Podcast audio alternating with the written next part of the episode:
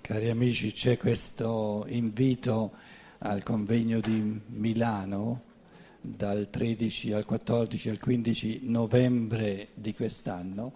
Mi hanno detto se eh, lo dici tu ha più effetto e perciò ve lo dico io. Insomma, siete tutti invitati a questo convegno. Il titolo è Crisi dell'economia, sfida dell'uomo quindi affronterò proprio diciamo, in chiave di ehm, tema attuale la crisi economica in corso, di cui siamo solo all'inizio, e poi il sottotitolo dice un nuovo, per un nuovo progetto di vita. Allora tutti invitati a Milano. Questa sera ci, occupa, eh, diciamo, ci occupano gli spiriti buoni dell'evoluzione, gli angeli, il tema di questa sera è gli angeli. Ora ho dimenticato cosa c'è sul, sul, sul, um, sul tema del convegno. Chi ha, un affarino? Un, la scala di luce degli angeli. Noi siamo scesi alla, alla decima, al decimo gradino, sono allora, il primo gradino di angeli, tra l'altro qualcuno mi diceva, ma quello che tu eh, hai attribuito agli angeli, grazie, sei molto gentile, eh, però si riferisce anche agli arcangeli, eccetera. In italiano la parola angeli li abbraccia tutti, tutti e nove, cominciato un po' troppo in alto. Quindi la parola angeli li abbraccia tutti. Poi c'è angeli in modo specifico, è il primo gradino, gli angeli in italiano, eh? il secondo gradino sono gli arcangeli, tutti signorini, esseri spirituali veri e propri, eh? importantissimi. E il futuro dell'evoluzione eh, dello spirito umano consisterà un grosso, eh, diciamo, una, una grossa fetta dell'evoluzione della coscienza umana e di riportare a coscienza tutto ciò che fanno in un modo specifico, diverso, gli angeli che hanno compiti del tutto diversi dagli arcangeli. Poi ci sono, uso la terminologia eh, diciamo eh, cristiana italiana, i principati, anche quella di Dante, che usa Dante nella, nella, Divina, nella Divina Commedia, poi c'è 4, 5 e 6 diventa un po' più stretto, se no non arrivo fino a nove. Quattro sono dunque le potestà, potestà o spiriti della forma, li chiama la scienza dello spirito. Poi ci sono le virtù, e poi ci sono le dominazioni, i termini greci sono ancora più belli, angeloi, archangeloi, archiai, non archiati, eh, arcai. Poi le potestà si chiamano exusiai, le virtù si chiamano dynameis o dynamis, le dominazioni si chiamano curiotetes. Bellissime parole in, in, in, greco, poi se c'è tempo ve le scrivo in greco. Ehm, com'è? Beh, il greco moderno lo devi chiedere in Grecia come li chiamano oggi. Poi ti, ma certo greco antico, eh? greco classico, scusa. Eh? Tu vai a credere al greco d'oggi e ti dice, ma eh, già non so neanche che esiste la parola angelos. Adesso tu mi parli di nove categorie diverse, dice, no? Eh, angelos, quindi doppia gamma si legge come G, come NG, angelos. Angelos, tra l'altro, in greco significa il messaggero. Quindi il concetto di angeli sono tutti messaggeri no? che fanno da tramite tra, eh, adesso integriamola, poi qui c'è la regia in assoluto, la Trinità divina, la Trinità ve la metto qui, no? in modo che non andiamo in orbita del tutto, Trinità, la vedete lì sotto la luce, la Trinità, allora sei 7, 8 e 9, 7 sono i troni, 8 sono i cherubini e nove sono i serafini. Serafini. Prima di chiedere a me di raccontarvi tutto quello che, sta, che stanno a fare i serafini, cominciamo con gli angeli e gli arcangeli, vedrete che ne avremo abbastanza che, che ne avanza. No? Allora, il concetto adesso come, come orientamento sono tutti angeli, sono tutte schiere angeliche, però sono nove cori diversi tre gerarchie, no? la terza gerarchia con tre cori, la seconda gerarchia con tre cori, la prima gerarchia con tre cori, quindi sono nove cori angelici e vi dicevo già ieri sera che nella Divina Commedia no? questa angelologia è assolutamente scientifica e giusta, è proprio mm, diciamo, elaborata nei minimi particolari, è una cosa interessantissima, per cui già ieri sera qualcuno diceva ma queste conoscenze che si presentano così scientifiche, fondate, da dove le, le desume, da dove le prende questo Dante, che poi nella teologia non c'è questa angeleologia così scientificamente eh, articolata e, diciamo eh, proprio eh, spezzata nel minuto. Allora, il concetto di angelo è che per quanto riguarda l'uomo, l'uomo sarebbe la decima gerarchia angelica, un angelo in erba, l'uomo è un angelo in erba, l'uomo. Adesso voi direte, ma qui hai fatto la scala all'inverso, adesso il nonno l'hai messo qui e la decima dovrebbe essere là, vicino, vicino alla Trinità. Allora fate così, 1, 2, 3, 4, 5, 6, veniamo in giù, 7, 8, 9 e decimo è l'uomo, no? Non ci fa mica nulla, un po' di... Un po di, eh, di, di Elasticità, cercavo la parola italiana, in, in, in tedesco mi è venuta subito. Un, po', un minimo di elasticità, di ginnastica mentale, cioè uno ci arriva. L'uomo, l'uomo, il concetto di uomo è che se tutto va bene, se usa la libertà senza perdere colpi, il male è l'omissione del bene, dicevamo proprio questo pomeriggio. Se realizza tutto il bene realizzabile alla libertà umana, assurge al, al gradino di angelo. Voi non mi dite subito che è una cosa, è una cosa eh, noiosa, una cosa non interessante essere angeli, aspettiamo di arrivarci, poi vedremo. E, e, e invece la, l'evoluzione in negativo dove va a finire?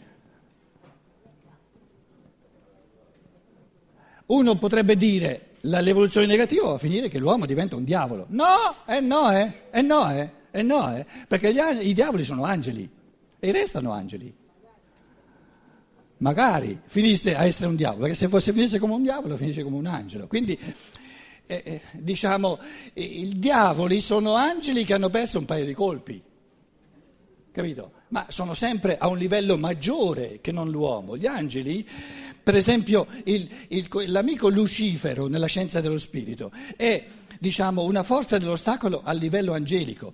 Il, il, l'amico Arimane, per chi lo conoscesse, eh, per chi l'avesse incontrato, eccetera, capito? Arimane è una forza dell'ostacolo, uno spirito a livello arcangelico, i cosiddetti Asura. Adesso faccio finta che qui sia una platea di scienziati dello spirito, gli Asura, no? Sono, eh, sono spiriti dell'ostacolo a livello dei principati, eccetera, eccetera, eccetera. Quindi l'evoluzione umana in negativo, dove si omette, si omette, si omette tutto quello che l'essere umano potrebbe diventare nella pienezza dell'umano, realizzando l'umano in positivo, non finisce a livello del diavolo, ma finisce a livello della bestia. L'Apocalisse, forse domani se, se trovo un minimo di tempo eh, ne faccio un paio di accenni in più, l'Apocalisse parla proprio di questa duplice radicalizzazione della libertà, o oh, intendiamoci bene, per assurgere al, al gradino di un angelo o per cadere a livello della bestia. Eh, l'uomo non può mai essere un animale o è una bestia, o è un uomo, o è un angelo. Qual è, che differenza c'è tra animale e bestia? Io l'italiano l'ho dimenticato, voi ditemelo voi, animale e bestia. L'animale è una cosa a posto, una cosa bellissima, l'animale è un animale, bestia può essere soltanto l'uomo. L'uomo è capace di imbestialirsi, ma non l'animale. Quindi la bestia sono quelle forze negative nell'umano che diciamo, quelle, eh, l'istintualità che è bestiale nell'uomo quando l'uomo omette, omette, omette la libertà, omette l'amore, omette l'evoluzione in positivo e allora l'uomo non è capace di comportarsi come un animale, si comporta come una bestia. Quindi nel mistero della bestia c'è l'imbestialimento dell'uomo, sono cose veramente serie, in quanto avendo omesso tutto ciò che era possibile alla libertà, gli resta solo quel tipo di istintualità che è contro la natura umana. Questo vuol dire la parola bestia, è contro la natura umana, un fenomeno di contronatura, un fenomeno di snaturalizzazione. L'animale è a posto, l'animale è, cosa, è un fenomeno di natura. La bestia invece è uno svolgimento in negativo di una possibile evoluzione dell'umano in positivo. Questo per dirvi che il linguaggio è, è molto saggio.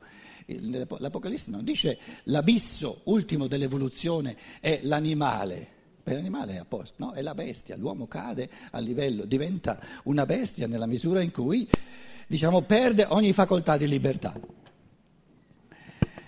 Eh, l'animale non ha la facoltà di libertà, è un puro essere di natura. L'uomo, in quanto diventato bestia, aveva la potenzialità, la facoltà della libertà e l'ha persa tutta. Come si fa a perdere la facoltà, la potenzialità, la capacità di libertà? La si perde omettendo di esercitare la libertà sempre di nuovo, sempre di nuovo, sempre di nuovo una riflessione che io spesso ho fatto, che faccio adesso tra parentesi, no? è questa. L'angelo, il gradino dell'angelo, cioè tutti gli angeli hanno in comune eh, l'uomo, adesso prendiamo l'uomo, lo specifico dell'uomo è la libertà, la libertà. E cos'è la libertà? È la capacità di scegliere sia il bene sia il male. Cioè ogni essere umano, così come è oggi, è capace di, di, fare qualcosa, di compiere ciò che favorisce l'umano, ciò che lo costruisce, questo è il bene morale, e può fare qualcosa che distrugge l'umano, questo è il male. Quindi quando noi parliamo di libertà, intendiamo la libertà specifica dell'uomo. E la libertà specifica dell'uomo è quella di scegliere tra il bene e il male. Adesso io vi chiedo, questo tipo di libertà è la più perfetta che ci sia? No, no e no. Perché? Se questo tipo di libertà ha la capacità di scegliere sempre il male, quindi ha la capacità di andare perduta, non è perfetta. Che tipo di libertà è più perfetta di questa? È la libertà che può scegliere solo tra bene e bene. Tra un bene e l'altro è meglio, no? E questo tipo di libertà che sceglie solo tra bene e bene è la libertà specifica degli angeli. Quindi nella misura in cui l'essere umano assurge al livello angelico, non sceglie più tra bene e male, perché diventa sempre meno capace di scegliere il male. Si trova a scegliere sempre di più tra bene e bene, fino, finché alla fine non è più capace, per fortuna sua, di scegliere il male. È talmente confermato, talmente costituito nel bene, che può soltanto scegliere tra un bene, un altro bene, un altro bene, un altro bene. L'opposto in negativo è che questa facoltà, questo tipo di libertà, scegliendo, anzi, se sceglie sempre il bene, sempre il bene, sempre il bene, sempre il bene, diventa capace di scegliere soltanto tra bene e bene. Se invece un essere umano sceglie sempre il male, sempre il male, sempre il male, diventa capace soltanto di scegliere il male. Allora, il diavolo, angelo, libertà di scegliere tra bene e bene. Il concetto di diavolo è che sceglie la libertà di scegliere tra male e male per l'uomo, per l'uomo. Qual è l'abisso della bestia per l'uomo? L'abisso della bestia è che eh, il bene dell'uomo è quando fa qualcosa in libertà. Il male dell'uomo è quando omette un, un atto di libertà, omette la libertà, omette la libertà, omette, non realizza la libertà. Ora, non realizzando sempre di nuovo la libertà, non esercitando la facoltà della libertà, alla fine perde la facoltà della libertà. Quindi l'abisso della bestia è quando l'essere umano, e deve essere possibile alla libertà di raggiungere questo punto, altrimenti saremmo tutti costretti a finire bene e allora non ci sarebbe libertà. Quando l'essere umano, a forza di omettere di esercitare la libertà, la, la, la creatività, l'artisticità, eccetera, eccetera, eccetera, una facoltà che non viene mai esercitata si, eh, si, disfa un po' alla volta, si diventa sempre meno capaci, quindi l'abisso della bestia è un essere umano caduto a un livello, al livello dell'animale però umano, dove non è più capace di libertà. Quindi l'abisso ultimo dell'evoluzione è il disfacimento, l'annientamento della facoltà di libertà. A quel punto lì non è più capace di compiere un atto di libertà, perché la facoltà non ce l'ha più. Quindi è un abisso proprio immane dell'evoluzione. Io volevo soltanto tra parentesi chiedere a voi se questo risvolto positivo della libertà, dove la libertà si è esercitata in positivo, in modo tale che non è più capace di perdersi, non è più capace di scegliere il male, non è più capace di scegliere il non libero. E questo abisso ultimo di non essere più capace di scegliere il bene, non essere più capace di fare nemmeno un atto di libertà, io vi chiedo, è possibile assurgere al livello dell'angelo, a questa perfezione della libertà dove si sceglie soltanto tra bene e bene? Non si è più capaci di scegliere di perdere la libertà. E questo abisso della bestia, dove non c'è più un barlume di facoltà della libertà, non si può più scegliere neanche soltanto un frammento di libertà, io vi chiedo, è possibile portare l'umano, sia in positivo sia in negativo, a questo livello definitivo in una vita sola? È assurdo pensarlo. È un'assurdità assoluta. Una vita, ma lo vediamo, la vita la vediamo. Li, li conosciamo gli uomini che muoiono.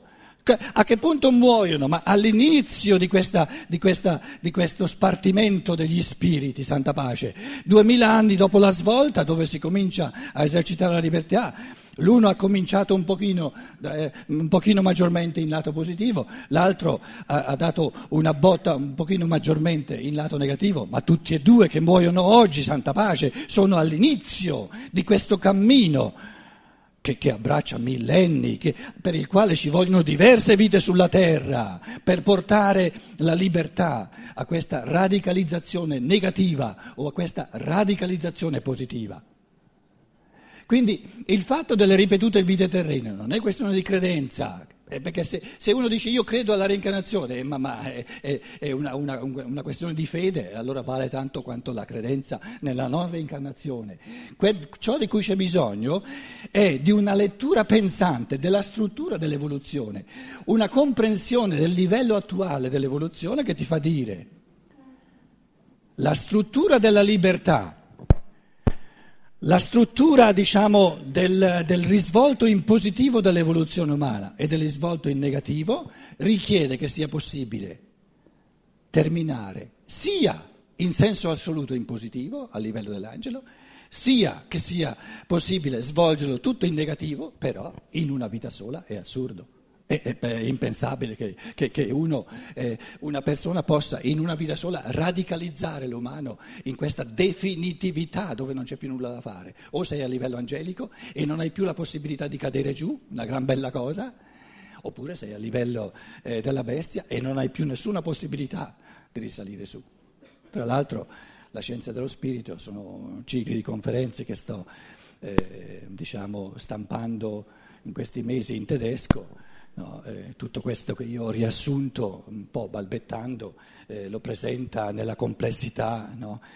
da conferenza in conferenza, cose che vanno poi eh, studiate.